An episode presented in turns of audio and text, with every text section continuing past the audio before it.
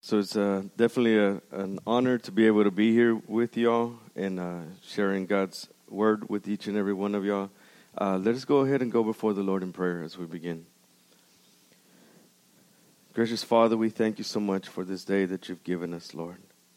God, we come before you, Father God, acknowledging, Lord, our own weakness and our desperate need for your grace. We pray, Holy Spirit, that you would guide and direct us. We pray as we read your word, would you chisel your word into the tablets of our hearts, O God, enabling us to continue to live out by faith the command that you have given us to go and make disciples in all nations. In Christ's name, amen. So um, uh, it's, it's an encourage, encouragement to be able to be here. Um, again, uh, I was uh, pulling up into the garage saw Pastor Russell out there, say, "Whoa, man, I, I know this guy," and so uh, it's just good to see uh, Pastor Russell, Pastor Andrew out there, and the rest of the Near Town family. Um, like Andrew was just sharing, uh, we've collaborated for a long time, and it's been uh, encouraging. Uh, you know, us, uh, a church out there in the north side, and to be able to see you know, God bringing a partnership like this together for the sake of the gospel has been an encouragement to us. And to get this opportunity again, uh, thank the Lord and thank y'all as well. So, um, as we were, as Brother Andrew was talking about, y'all started a, a sermon series through uh, this part of the passage. And so, uh, I get the privilege then to actually go into a certain section of this passage that has to do with all nations. And so, um, as I begin with that part, I, I want to, uh, um, you know, again, bring back our attention to something that's very crucial with what Andrew talked about last week, which is that all authority has been given to Jesus. Uh, and this, this is very important because as we understand that all authority has been given to Jesus, that Jesus is Lord over everything, um, that in with that truth he sends us out. And so there is a, um, a dutch theologian that had said this about uh, jesus christ. He says there's not a square inch in the whole domain of our human existence over which christ who is sovereign over all does not cry out mine that means that jesus is sovereign and he is lord over everything everything. And out of that truth, he is sending us out. He sends out the first disciples, he sends out his church. And so he he he sends them out. He says, "Go and make disciples." What an announcement and what a declaration to go and make disciples. But he gets specific.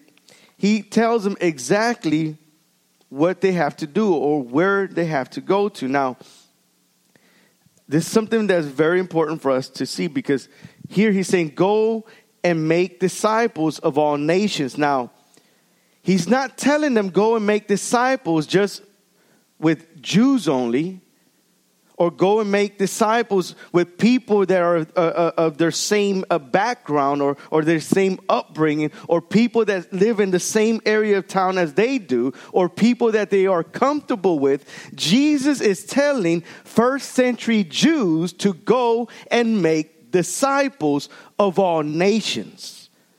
So, to first century Jews, this is something that's controversial.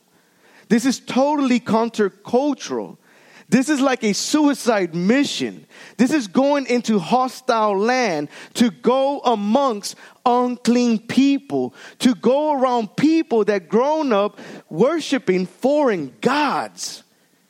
These are people that are considered barbarian, ungodly, sinful people. To go to people that did not grow up in the same ways they did. Their lifestyles would probably be offensive to these first century Jews. Imagine that. I mean, today, imagine, you know, someone telling you, you know, go to the other side of the neighborhood and reach those inner city kids over there. Like, well, man, they come with a boatload of problems. You know, or, or what about go to that area over there, maybe to the people that didn't go to the same school you did. Maybe they don't work in the same kind of field that you have. Maybe they, they're from a different religion. But imagine what these first century Jews must have felt at this very moment. You would have thought that, hey, Jesus is telling us to do this, so we're going to go ahead and go. We're going to go ahead and go and make disciples. But now, there's something interesting about this because the making of disciples is not just go and share Jesus with somebody, but the making of disciples, it is a process in close proximity with other people.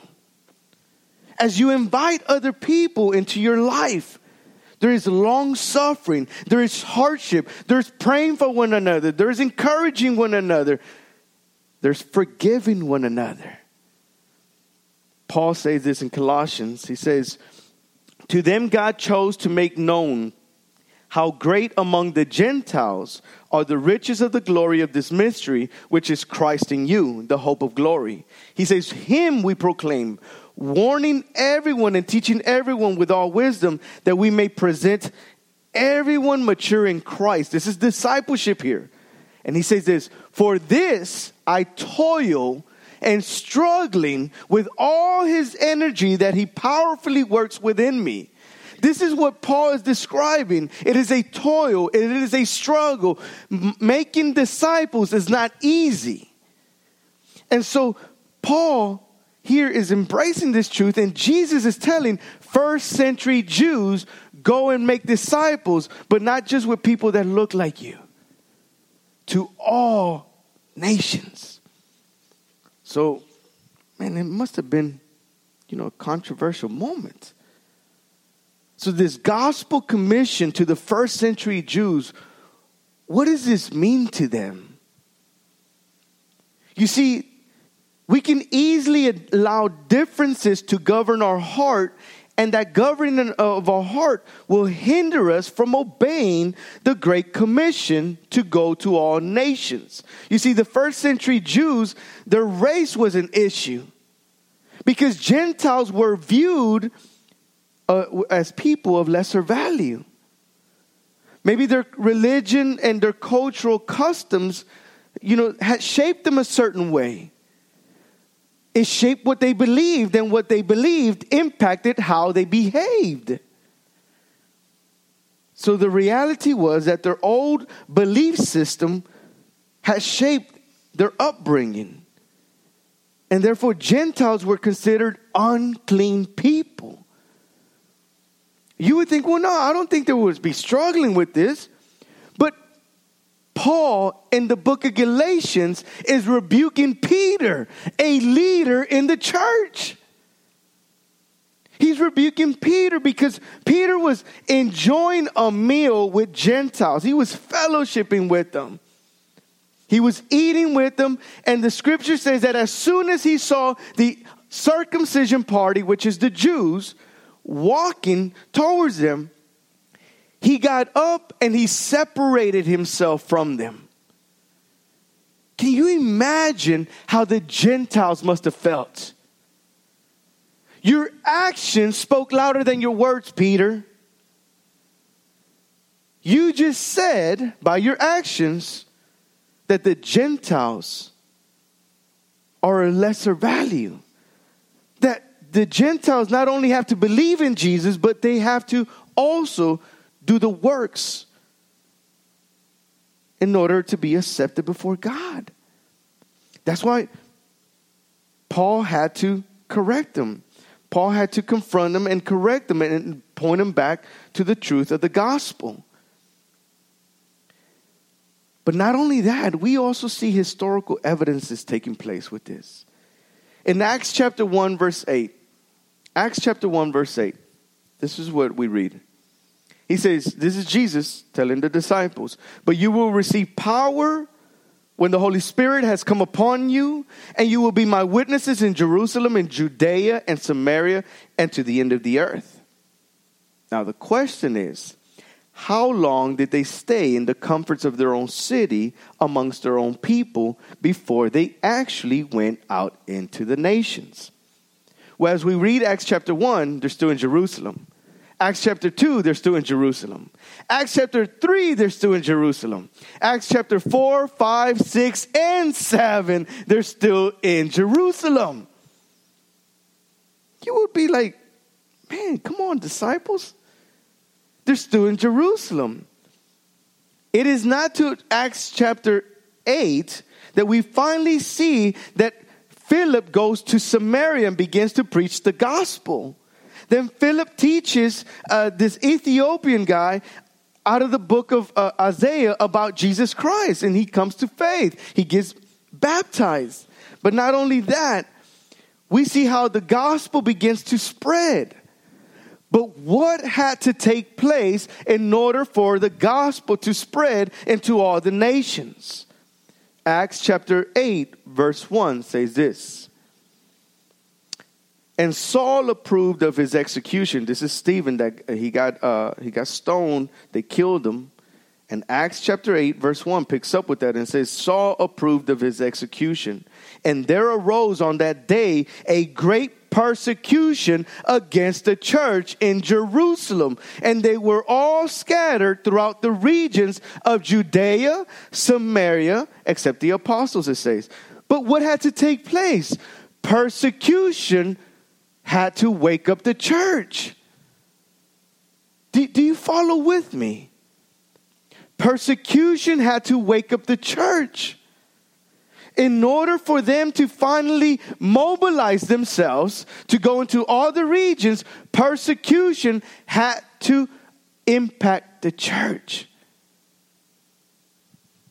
And this is where we see that Samaria gets to hear the gospel. People come to faith. This Ethiopian gets saved and baptized. And then he goes to Africa, takes Christianity to Africa. Man, praise be to God. We finally get to see the all nations in action. But persecution had to take place. Then later on, we read in Acts that God raises up someone by the name of Saul, turns him into Paul, and sends him out to the Gentiles.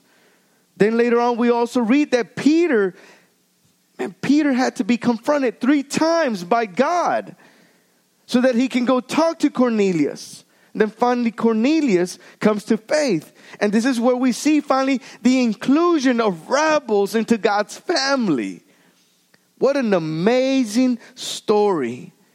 And today, you and I are a continuation of the faithful work that began in Acts chapter 8 after persecution hit the church. Now, the question is why did they have to wait for persecution to arrive? Why did they not just engage the people that don't look like them or act like them? Why couldn't they just engage people that were not of the same religious beliefs or the same cultural backgrounds? Why couldn't they just obey Jesus the very first time and go to all the nations? Well, same question I would ask to ourselves. Today, have we obeyed the Great Commission to make disciples of all nations? If not, why do we hesitate to engage with people that do not look like us or talk like us or act like us? Ask yourself this question Do I struggle with building friendships? Now, this building of friendships, these friendships are in order that you can share Jesus, the hope of eternal life with Jesus, and you invite them into your life. This is what I mean by building friendships with people that are not of the same race that you are. They're from different religious beliefs. There are different cultural backgrounds, maybe different political parties, maybe social and economical differences, maybe from different parts of the community. Do we hesitate? You see, we can create so many barriers we can create so many barriers. And what begins to happen is that we allow these barriers to become more important than obeying the gospel mission to all nations. Our barriers are grounded, follow with me. Our barriers are grounded in our preferences. and our preferences become precepts to us. These precepts are guiding principles. They're, they're rules that are used to control or influence us, to, to regulate our conduct. And therefore, these principles begin, uh, begin to, to guide us. Uh, and, and, and we pick and choose. And so, when I'm referring to now these preferences, now follow with me, these, these preferences are rooted in what we love. These preferences are rooted in what we love. So, the underlying reason why we won't obey the gospel mission to all nations is really out of a lack of love. A lack of love. The greatest commandment, Jesus said, is to love the Lord your God with all your heart, with all your soul, and with all your might, and to love yourself as yourself. Is that what it says? No. It says to love your neighbor as yourself. The issue is that we pick and choose who our neighbor is. And we pick and choose who we show this love to. That's conditional love. That is love that is set on conditions. So, what about the people that don't meet our conditions? Then we won't create opportunities to share Christ or to share life with them. The gospel mission is a call to sacrifice our preferences, our differences, our comfort zones, and to step out in faith and build relationships with other people that don't look like us or even act like us or dress like us. I remember years ago when I was in Orlando and I was with this one pastor named Russell. You might know him. And the preacher was talking about, you know, you know, about if you don't have a, a friend that is not of the same race as you, make sure you find someone right now. And he happened to be next to me and he said, bro, can you be my friend then? so, so after that, we became great friends. You know, we were in the plane and we went through some turbulence and we hugged each other thinking it was the end. So the Lord brought us together. But do you see the importance, though, family? That you create opportunities. Create opportunities be willing to sacrifice your preferences and your differences for the sake of the gospel. So, this gospel commission to the Jews was a struggle. And the gospel commission to us is also a struggle. There's three things I'm going to uh, end with. And the first one is we must begin with a right heart. Because what we love will command our allegiance. Therefore, grace must change our hearts. Grace must change our hearts. And I say that because if we're picking and choosing who we love, then it's a lack of love that we have for all nations. And there's a greater love for myself, my wants, my needs, and my comfort. And in those situations, we must, must, must preach the Christ of the cross to our hearts. Before we can even obey the Great Commission, we must be personally convinced of what it costs Jesus Christ to save a person like us. We must come to that reality. We must preach the gospel to our own hearts. We must allow the gospel to redirect the attention of our mind and the affections of our hearts and be set on Jesus Christ. We must feel the weight of this gospel commission. We must feel the weight of it. That we would want to act out in obedience out of love to Jesus Christ eh, in obedience. Not because, oh, I'm, I'm, having to do it because they're telling me so. No, I desire to do it because I owe it all to Jesus. We must be confronted with the depth of our own sin. How awful and offensive our sin is to a holy God. But we must not stay there we must also be reminded of the depth of God's grace for a sinner like me. That we are reminded of the immeasurable God's grace, how deep the grace of God is for us, for you and for me. Before we can be convinced, we must come to terms with that. That you were far away from God. That you were not just lost, you were dead in your sins. And God saved you. God brought you back to life. God gave you a new heart. God gave you new eyes to see the glory and majesty of Jesus Christ. There was nothing special in you and in me. God was not looking for someone to put him in his team because of what he they would bring to the team. God was looking for dead people to raise them back up to life. That is the Savior that we serve. And He's called us to Himself. And so we must come to that reality that we weren't lovable people. We were unlovable, and yet God chose to love us. He came to us. Romans 5 8 says, But God shows his love for us that while we were still good people, no, while we was jacked up, while we were in our sin, Christ died for us.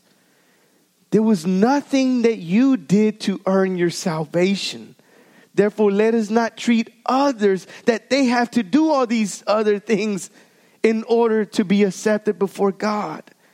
Allow the grace of God to travel deep in your hearts, and it will produce this desire to obey the gospel commission to all nations. The second thing, we must reflect the heart of God for all nations. The Father's heart for all nations is seen in Genesis chapter 12 when he is telling Abraham, he's promising to Abraham that he will be a father of many nations and that many nations will be blessed through him. Now, this is amazing because here we see that God is making this promise to Abraham in Genesis. God is already orchestrating the all nations. Then later on, we see that Paul points that out in Galatians chapter 3. He says, and the scripture foreseeing that God would justify the Gentiles by faith, preached the gospel beforehand to Abraham, saying, In you shall all the nations be blessed. So then, those who are of faith are blessed along with Abraham, the man of faith. The Old Testament is filled with these promises, a reminder of God's heart for all the nations. And we also see it in the reluctant prophet that God sent him to Nineveh to go amongst the Ninevites that were not cool people. There were some crazy people. But Jonah didn't want to go because he knew that God would have mercy on them. So we see the Father's heart now we also see the Son's heart for all nations. Matthew 24 14 says, And the gospel of the kingdom will be proclaimed throughout the whole world as a testimony to all nations, and the end will come. Mark chapter 11, verse 17 says, And he was teaching them and saying to them, Is it not written, My house shall be called a house of prayer for all nations? So over and over we see then from the Father to the Son, and we find that the Son then is pointing to the reality of all nations. Now, this carries over into Paul's ministry because Paul in Romans 1 5 says, Through whom we have received grace and apostleship to bring about the obedience of faith for the sake of his name among all nations again, now we get, finally, we get to the part in Revelations chapter 5, verse 9. And this is what we see here. And they sang a new song saying, Worthy are you to take the scroll and to open its seal, for you were slain, and by your blood you have ransomed people for God from every tribe, every tongue, and every nation. They will all come together. This passage here is a consummation of the Great Commission. The Great Commission that was given by Jesus Christ is finally coming to a reality here where they would all, different races, different people, different upbringings, coming together to worship the Lamb that was slain for us. Can you imagine that? Everyone worshiping together. And they're not even looking at their differences or talking about any of that. Their focus is on the Lamb of God who was slain for us. That is the aim. That is the heart. That is the pursuit of God's glory is to exalt Jesus Christ. So when we are all coming together, when we are all partaking of the all nations, we are glorifying Christ and we're working to that end. That is the blueprint of God. That is the design of God. That is the, the heart of the Father, and that is the heart of the Son, and that is the work of the Holy Spirit. And you and I are invited into that. Today, we are invited into that. So, my question then to you today what holds you back? What holds you back? Is it more important than the voice of Him who gave the command, which is Jesus Christ? Is my preferences, my differences of greater importance?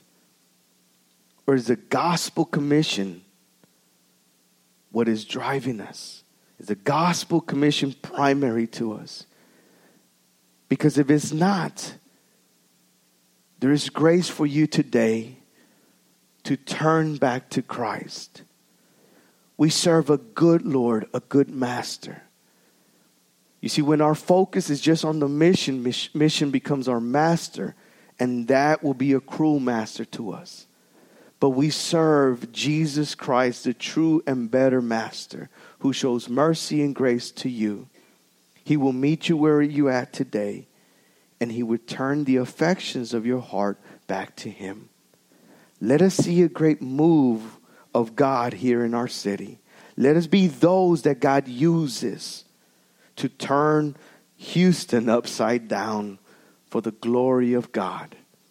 Let's bow our heads. Father God, we thank you for the work of your Spirit in our lives. And I pray today, Lord, for those that might not know you or have a personal relationship with you, God, would you speak to their hearts and would you remind them of their opportunity that they have to become a child of the Most High God. That you take rebels and bring them into your family and turn them to sons and daughters. But God, maybe there's someone here, Father God, that has wrestled with and they've hesitated in, in sharing their faith with others or, or, or invited others into their lives because they're, they're afraid of what might happen. But God, I pray that you would empower them by your Spirit, that you would show them that they are not alone and that you've given them this treasure from heaven and you've entrusted them with this treasure. For you are the one bringing all kind of people and bringing them into one family. So may we continue to do this for your glory and your kingdom. In Christ's name, amen.